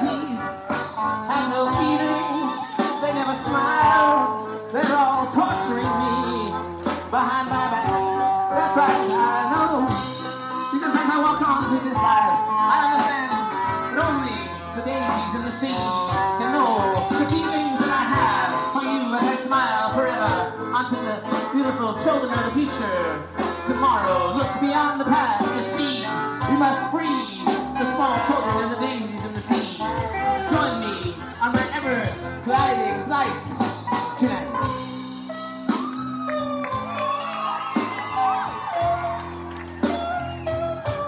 But first, we'd like to introduce the band to you now. I mean, why couldn't this be a They Might Be Giant Yeah, yeah. song? About t- flowers torturing someone. Yeah. And then I, this is, I think, one of the cooler. The I'll, this will be the last spin the dial. There's so many out there, and but this is only from 1992, and there's so many. But um, this is a great. They do a great zombie song Hey. that is really good, and they do a really pretty damn good job doing that because you can- you can tell Flansburgh's a fan of the of the song because he doesn't really change much about it.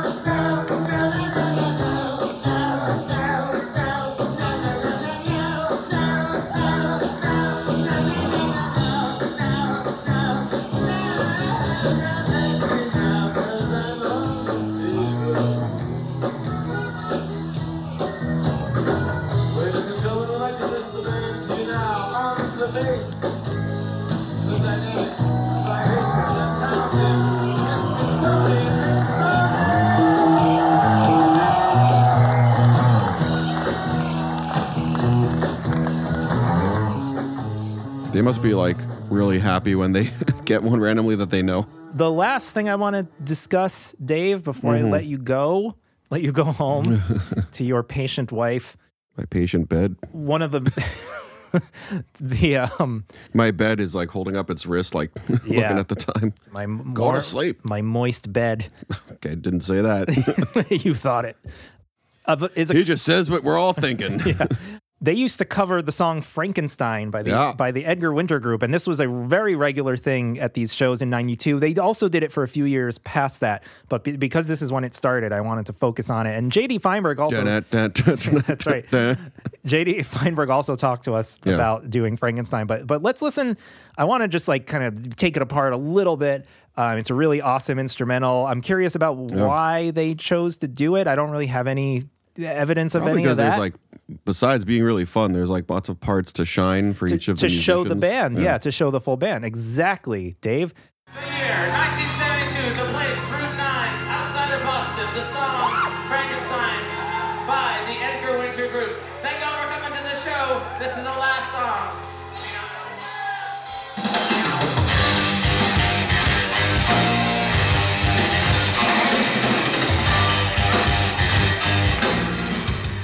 Let's first listen to some of They Might Be Giants cover of it, and then Mhm. I'll, I'll want to play the original version, uh, which uh, is is interesting because it's actually weirder than the They Might Be Giants version. You'd think that they'd weird it up, but th- but they didn't. But like, yeah, they, there's some really good Frankenstein. Um, this one has a really awesome Flansburgh guitar solo that Mhm. I'll, I'll highlight here. Mm,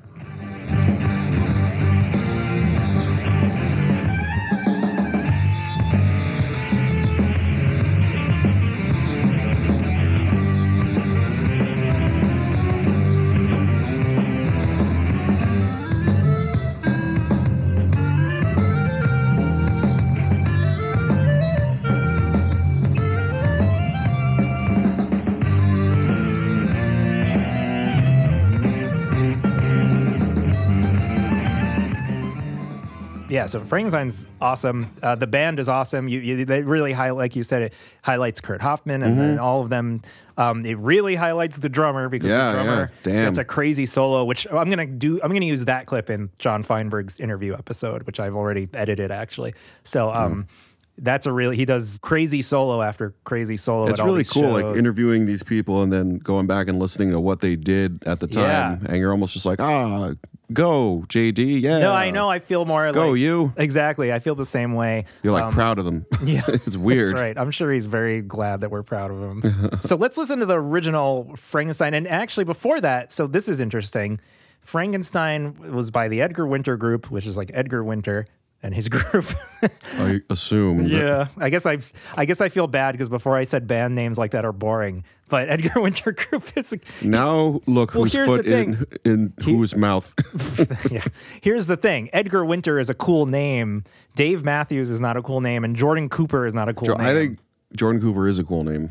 So Yeah, the, you wouldn't the, the the pussy I got in junior high school. wow, There's a lot of things wrong with that sentence. that took a turn. Yikes. No, Jordan Cooper is like a fucking name of a lawyer. Or if you look on YouTube, it's a yo-yo champion. I guess I'm partial. You want to to hear it. funny? When uh, a while back on YouTube, there was someone named Jordan Cooper who was touting themselves as the virgin comedian. Wow. That's like great. um, so I guess I'm biased. Sorry. No, uh, Edgar Winter's is a cool name to have, so I would Oh, I would just like know. lean into Yeah. that, you know. Yeah, Winter is cool, literally. Yeah. Yeah. I, I know. I just said that. So, okay. Get educated. So Frankenstein actually came about because Because Dr. Frankenstein. yeah, well, so here, him. no, here's the thing I wanted to talk about. Sorry. The real reason it's called Frankenstein is because it is it is a mix of a bunch of different uh, ideas that they had, Mhm. and when they they assembled it together, I think one of the band members s- remarked, being like, "Oh, it's a Frankenstein of all the things we did." So they just called it. That's a real Frankenstein. Wolfman of a song. Yeah. um, that makes no sense. What's funny is I, I have a recollection of Flansburgh talking about this, and I obviously couldn't find it. I remember him.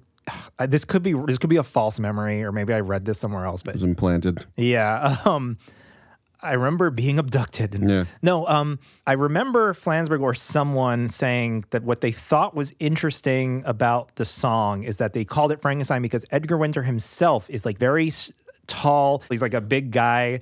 Interesting. His his face is kind of Frankensteiny, like this Mhm. bone structure, and and like so. I remember Flansburgh thinking that was the reason it was called that, and and in a way, it's almost like a. It's like sad, self like a self-deprecating but funny Yeah, yeah.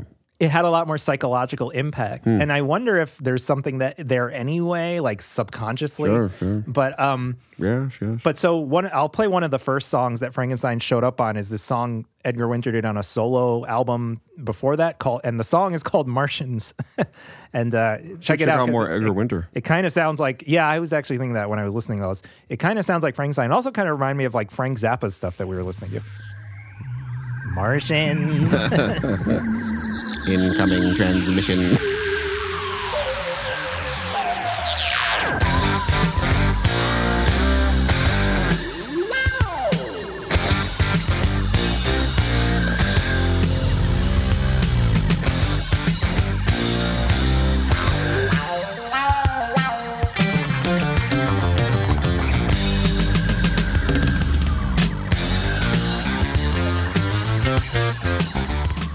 So yeah, you see that it's it sounds almost like Frankenstein. Um, and then let's listen to the actual Mm-hmm. I. Frankenstein. Uh, I'm almost done reading Frankenstein, by the way. Mary Shelley's Frankenstein. Wow. I'm up to page like 180. I read something. so here's the actual Frankenstein by Edgar Winter Group. It's from the 1972 album They Only Come Out at Night, which is like a horror movie kind of uh, Scary. uh, title, too. So it's very appropriate.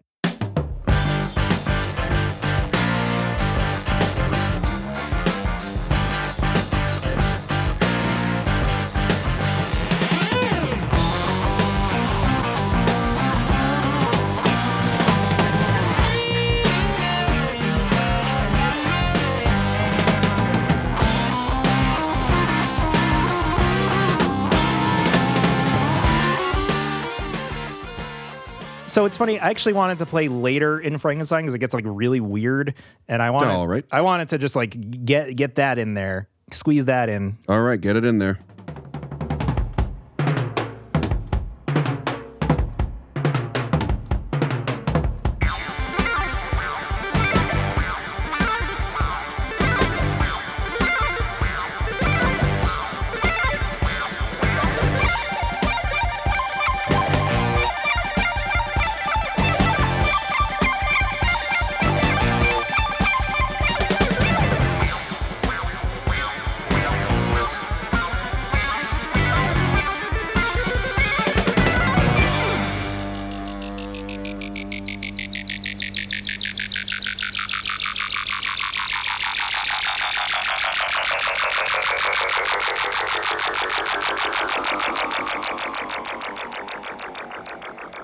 This sounds like a Martian invasion.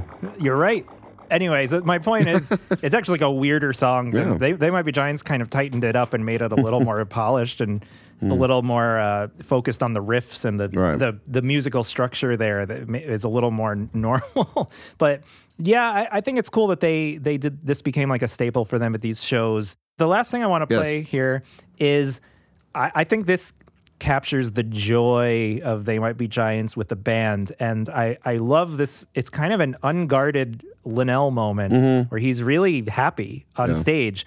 And it's also the perfect song for him to be commenting on.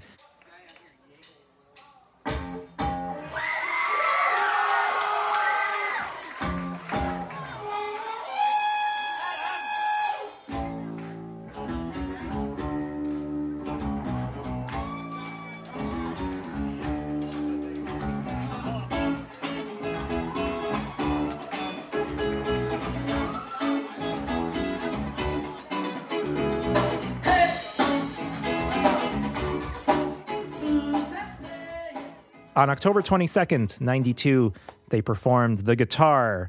And I believe it was like with uh, special guests, Syd Straw and everyone. And it's just a great version and it's really fun. And as the song ends, you can hear what Linnell says.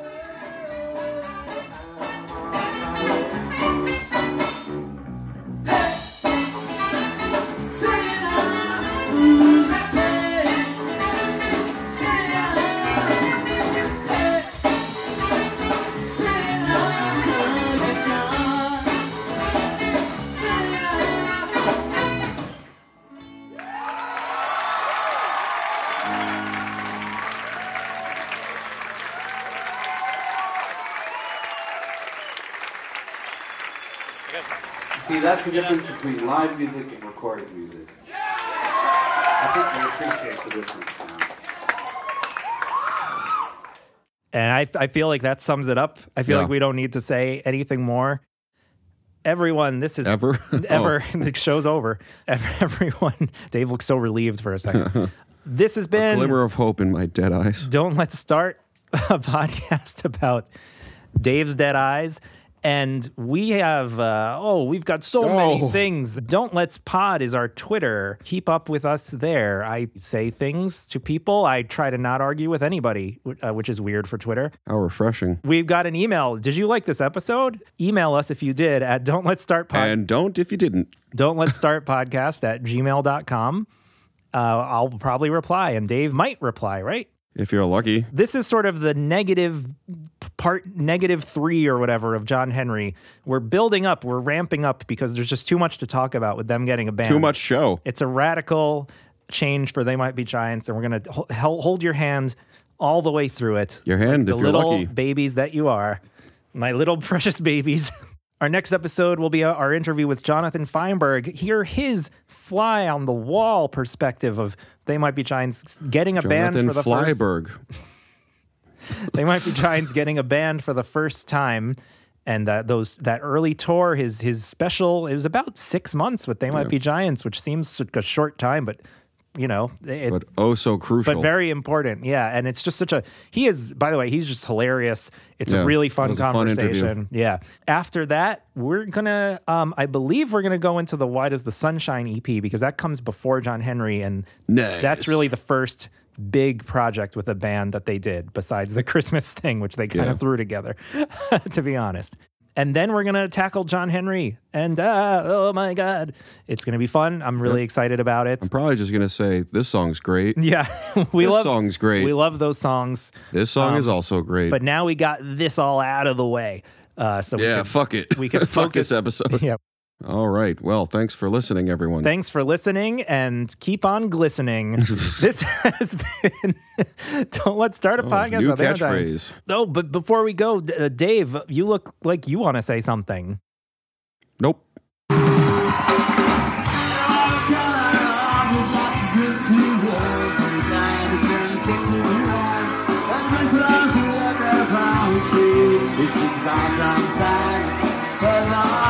Look